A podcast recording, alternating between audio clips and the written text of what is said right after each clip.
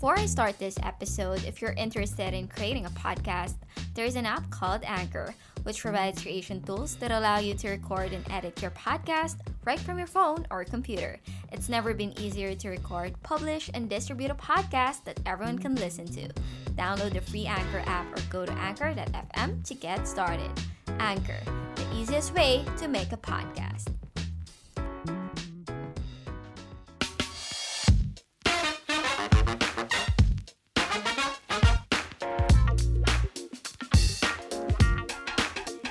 Guys, this is your host JI, and you are listening to Nax Podcast. So, in today's episode, we're gonna talk about living your hometown in your 20s. Um, as someone na ginawa yun, I'd like to share some tips or, I mean, like the things that I've learned from doing that. So, okay. So, when I graduated college, I was so happy, of course, but I was lost at the same time. Not to sound dramatic or anything um, but during that time, I just broke up with my college ex boyfriend, my portfolio. Like, I'm an artist, right? I'm an animator. I can say that my portfolio during that time was not in its best form. Um, and regardless if may maayos man akong portfolio, it's it's natural to feel that way, I think. Especially if, you know, wala ka namang masyadong idea kung ano nang next. Like, you know na, okay, graduate ka na, and then what? You'll find a job, you'll go to these interviews, but honestly, you don't really know what the fuck you're doing. so, yeah, and I wasn't the best student. So, hindi ako yung tipong estudyante na like after graduation, ah, sure na sure na na meron ng trabaho, right? So, all I know is parang I graduated and even if I'm not ready to face the quote-unquote real world, you know, wala naman akong choice. I've spent so many years in school, just like you, para hindi maging jobless in the future. So I guess I had no choice. So supposedly since designer ako or animator, um, marami namang freelance work, ba? So plan ko sana mag-freelance pero um, yung laptop ko hindi ganun kalakas. Uh, it was just good enough for illustrations or simple graphics but But since I wanted to pursue um, video editing, animations, and 3D, hindi na talaga kaya. So anyway, I, I've spent so many hours on on Job Street.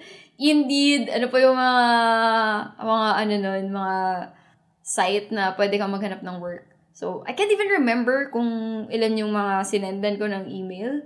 All I was thinking was, I need to get an interview or else wala akong strong reason to leave my hometown like my dad was kind of strict. Um, he wanted me to just work there for the government, and I was like, designer ako, artist ako, nag-aral ako ng 4 years para sa, you know, nag-aral ako ng 4 years para ma-pursue ko to. Ano naman gagawin ko sa ahensyang yan? Eh, ano yun, like simple graphics lang and then what? Y- yun na yun. So, I did get at least um, three interviews. And yes, kahit na hindi ako sure kung matatanggap ako sa any of those three companies, right? Wala talagang kasiguraduhan. Uh, nag-book pa rin ako ng ticket to Manila. And yeah, my life slowly changed.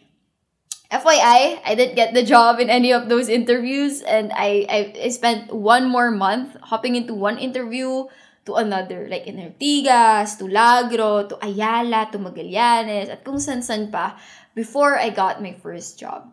Shout out to my cousin Kuya Yan Yan, na ano, siya actually yung kasama ko for the most part dun sa, ano, sa mga pagpunta sa mga interviews na yun kasi hindi ako familiar sa transportation.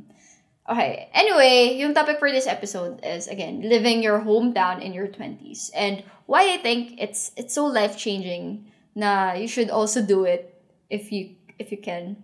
So, it started with the desire of getting out of my comfort zone and, and like the thrill of not knowing what could happen next. Like maybe it's just me. I'm kind of a free spirit. Like I like not knowing what's to happen next even if it sort of scares me. It's actually not sort of like it it utterly scares me. But you see, we always have these things in our mind na parang we set goals and then excite tayo. But at the same time, nandun yung pressure na we expect ourselves to be successful at this age or whatever. So in my case, when I was 19, nasa isip ko lang noon by the time na, oh, by the time I'm 25, I've got my shit together. parang yung mga female protagonists sa mga films about empowered working women, I was like, I'm gonna be that bitch. The time's gonna come where I'll shop and I don't have to look at the price tags because I'm just gonna be so fucking rich after working my ass off for like five consecutive years. And plot twist, I may have I may have achieved um some of my goals or even medyo mayabang pakinggan or even suppressed um some of my expectations to myself. Hindi dahil ano, hindi dahil sobrang galing ko, but but because I think um may mga times lang na kapag bata ka pa, or actually until now, like, it's normal na yung self-doubt mo sobra. Tapos parang minsan magugulat ka na lang, ay, nagawa mo yun. Parang ganun. Parang minsan gugulatin mo, nagugulat mo na lang yung sarili mo na kaya mo pala to. And kaya mo palang higitan pa yung expectations mo sa sarili mo.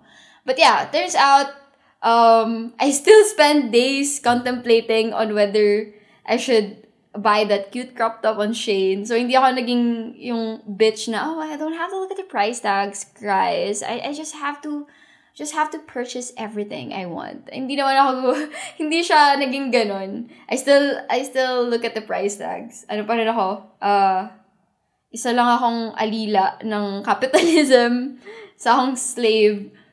But yeah, if we're going back to what, what are the things that I've learned is that number one is I shouldn't buy things that I don't need, but I shouldn't feel bad either to treat myself from time to time, right? Like, alam ko, isa to sa pinakamahirap gawin. Like, mahilig ako sa damit, so minsan talaga parang natitemp ako pag may nakikita ako sa feed ko na, oh my God, ang cute, gusto kong bilhin yun. And other another thing is that as someone na matakaw at hindi marunong magluto, I always find myself ordering food from Grab to the point na nakaka 10 to actually 10 to 15k. Yeah.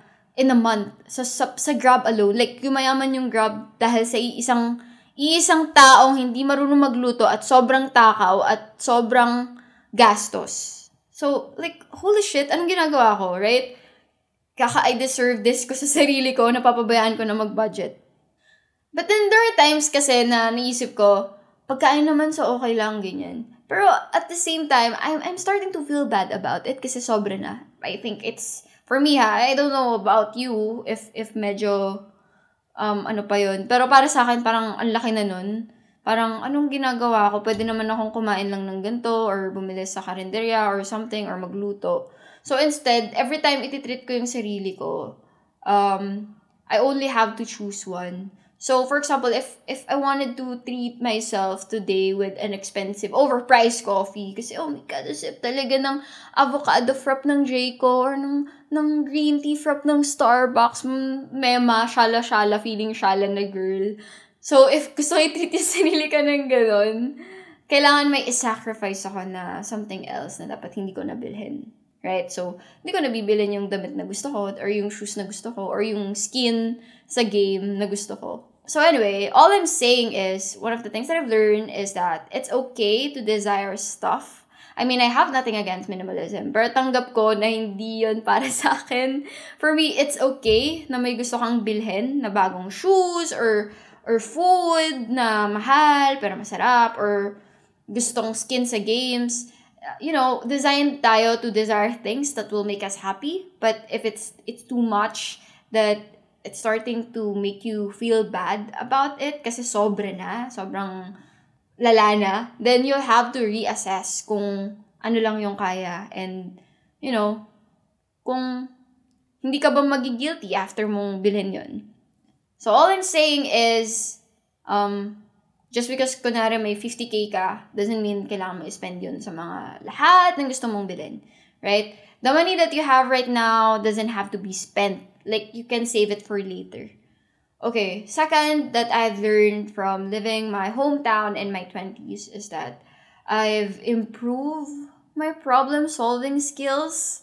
So, you'll be more walang hiya along the way kasi marirealize mo na hindi mo mapapakinabangan yung hiya-hiya na yan. Whether you like it or not, like you're gonna need help from the people around you. May be kung saan yung tamang sakayan ng tren, saan mas safe mag-rent, paano mag-ayos ng doorknob or ng bidet, all those random stuff na hindi mo alam before, you'll, you'll need people to help you with it. Like, yes, may Google and YouTube or Reddit thread to teach us all those stuff. Pero iba pa rin if we know someone who can really help us with it. Like, before, when I moved to Metro Manila, I even had my uncle, si, ano, si Uncle Noy. Uh, rest in peace, Uncle. I, I remember, uh, siya naghatid sa akin sa Ayala for my first job interview. Kasi, ayun, hindi ako marunong. Tapos nag-trend kami and wala akong idea kung saan yung station, kung saan station ako bababa or kung anong bus yung sasakyan ko next. And he was there for me. Um, he was there para sabihan ako or turuan ako saan pupunta. So, kahit mag-search ka kasi sa Google, ang hirap pa rin uh, kapag wala kang kasama. And then, I think, nung nasira din yung laptop ko, uh, I remember, um, nag apply na ako nun sa second job ko. And then, ay kailangan nila ng parang, um, parang may animation test, ganun. But, nasira yung laptop ko on the spot. And then, I had, I had to borrow from someone. And then, kailangan ko ng malakas na laptop, of course. So, I have a friend na meron siyang kakilalang may malakas na laptop. So, technically, hindi ko talaga friend yung person na yon Pero, pinahiram niya pa rin ako ng laptop. And then, yeah, natanggap ako dun sa work na yun. ba diba? Parang if you think about it, sobrang, shit, nakakahiya. Nanghiram ako ng laptop from someone na, ay, laptop to ng taong hindi ko talaga kilala or hindi ko talaga friend. Pero kaibigan lang ng kaibigan ko. What I'm trying to say is, point is, you can't do everything on your own and it's okay to ask for help. Okay, before we move on to the third one, here comes the ad break! Since pandemic pa rin, and apparently it's the best time to look for a new hobby as a healthy coping mechanism, you might be interested in creating your own podcast using Anchor. Anchor is an app wherein you can record, edit, and distribute your podcast for free. It's literally everything you need to start your own podcast. Alam nyo, you don't have to get the best mic or equipment to get started. You just need yourself, your talking self, your phone, and Anchor. So download the free Anchor app or go to anchor.fm to get started. Anchor, the easiest way to make a podcast. And now back to the episode. So the third one na natutunan ko from living my hometown in my 20s is how to handle um toxic Manileños. so, okay, toxic Manilenya thinking will make you cringe and there's uh there there are two things that you can do.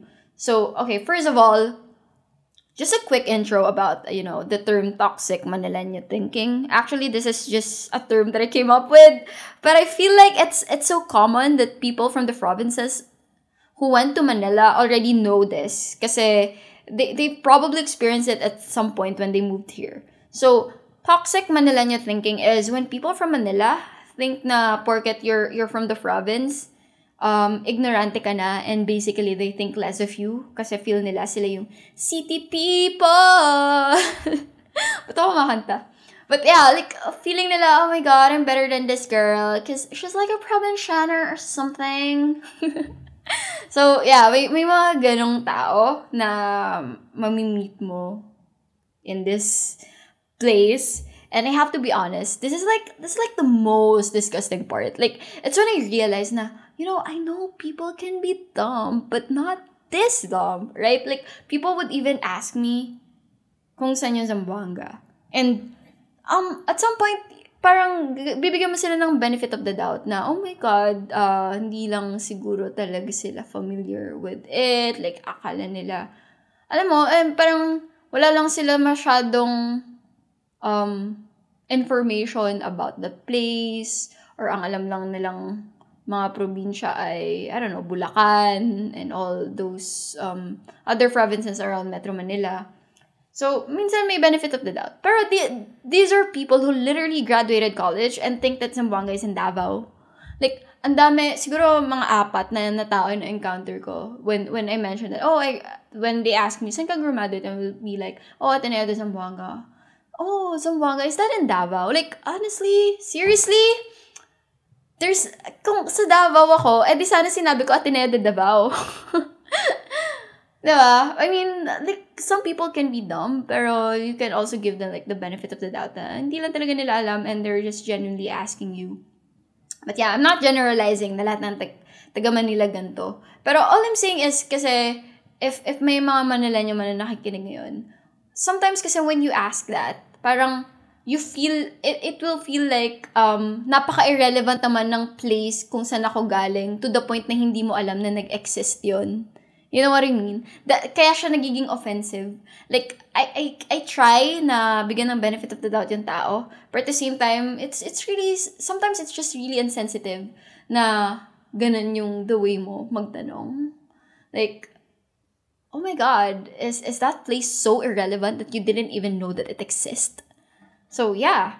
I'm, I'm not generalizing na ng, man, ng taga Manila gan, ganon, pero yeah, some of them have have this pride or like ego wherein they, they think like they're better than everyone else just because wala silang probinsya or hindi sila naka-experience tumira sa probinsya and they're like proud of it. Like, wala kasi akong probinsya eh. Ganon. Like, may mga ganon tao. And, you know, some of them, uh, worse, like, literally never, never pa sila nakapunta ng probinsya. So, iniisip nila, other than Metro Manila, ano, palayan na lahat ng provinces or like dagat na lahat. But then again, let's let's save this topic to the next episode. I think this topic would be really interesting if I I talk to someone na ano din, like from the province din. So, as I was saying, if you ever encounter Manileños na toxic just because nalaman nila you're from the province, or actually, maybe toxic is not the right word. Maybe um, ignorant? But anyway, there are the things that you can do. And then the first one is to ignore them because sometimes I just want to be that bitch like don't give a fuck you know? Like hindi ko naman kasalanan na hindi mo alam kung saan yung Zamboanga or Davao or kung iisa ba sila. Hindi ko hindi ko nakasalanan yun. It's either kasalanan mo yun or kasalanan yun ng teacher mo sa geography. And you can just google it and stop bothering me right and second na pwede mong gawin which is I highly suggest if may 8 hours of sleep ka, nakapagkape ka, nakakain ka ng almusal, at mas may mahabang pasensya ka, is to educate them. What I usually do is just laugh it off, like, haha, ganun. Alam mo yung fake laugh, pero dapat hindi mo pagmukaing fake kasi baka magmukhang plastic. So, I just laugh it off with them and then educate them na minsan baka nakatulog lang talaga sila sa geography class, kaya ganun. Or kulang lang talaga sa education. Or kulang lang din talaga sa pag-explore-explore, kaya lumiit ang mundo. So instead, just try to educate them. And if they continue to be a douche, then ignore them kasi mapipikon ka lang. Yeah. Okay. Ito mga kanta. Okay, number four. You'll be more open-minded. Hindi to yung katagang, open-minded ka ba sa business? Kasi wala man akong time magbenta ng sabon or pampaganda. But if there's one thing na sobrang natutunan ko talaga from living my hometown is that mas naging open-minded ako. Like, mas lumawak yung mundo ko, mas marami akong nakilalang tao na iba-iba yung pinagmulan. The thing about Metro Manila is that um, it's undeniably more chaotic than any other cities. Like, I know yung bombing sa Mindanao, like, it's a big deal, right? Like, yung laging naisip ng mga Manileño. But honestly, Metro Manila is way, way more magulo in terms of the people, in terms of transportation, crimes. You know, it's just harder to trust anyone here. And, and yet, there's something in it that, I don't know, like, makes it very interesting I think it would be, for me ha, it would be the art scene dito, yung sobrang active na art scene, which I really enjoy as an artist. At the same time, yung part na, of course, maraming communities na pwede kang mag-join, mas malawak.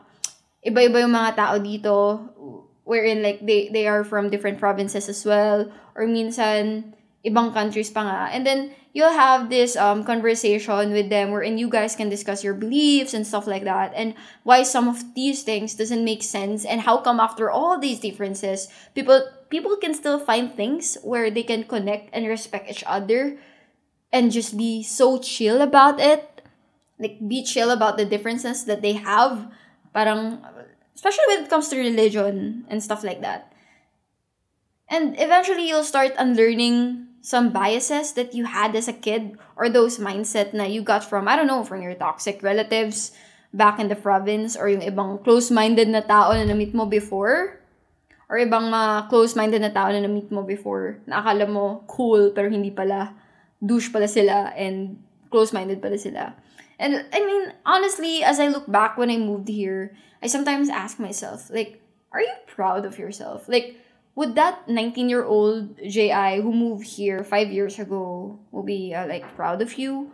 And part of me says, like, I don't know. I still don't think I got my shit together. I mean, I still eat pancit canton with egg to save myself from a bad day. Even though I know how unhealthy pancit canton is, I still make some bad decisions from time to time, but I think the 19 year old JI would still be kind of like proud of me for having that courage to move to a new city with unfamiliar faces and and then eventually find a space for herself that she can now call home. I think she would definitely be proud of me. So, yeah, sobrang drama! Pero, ewan ko, parang ano lang, I think yun yung best thing about living your hometown in your 20s.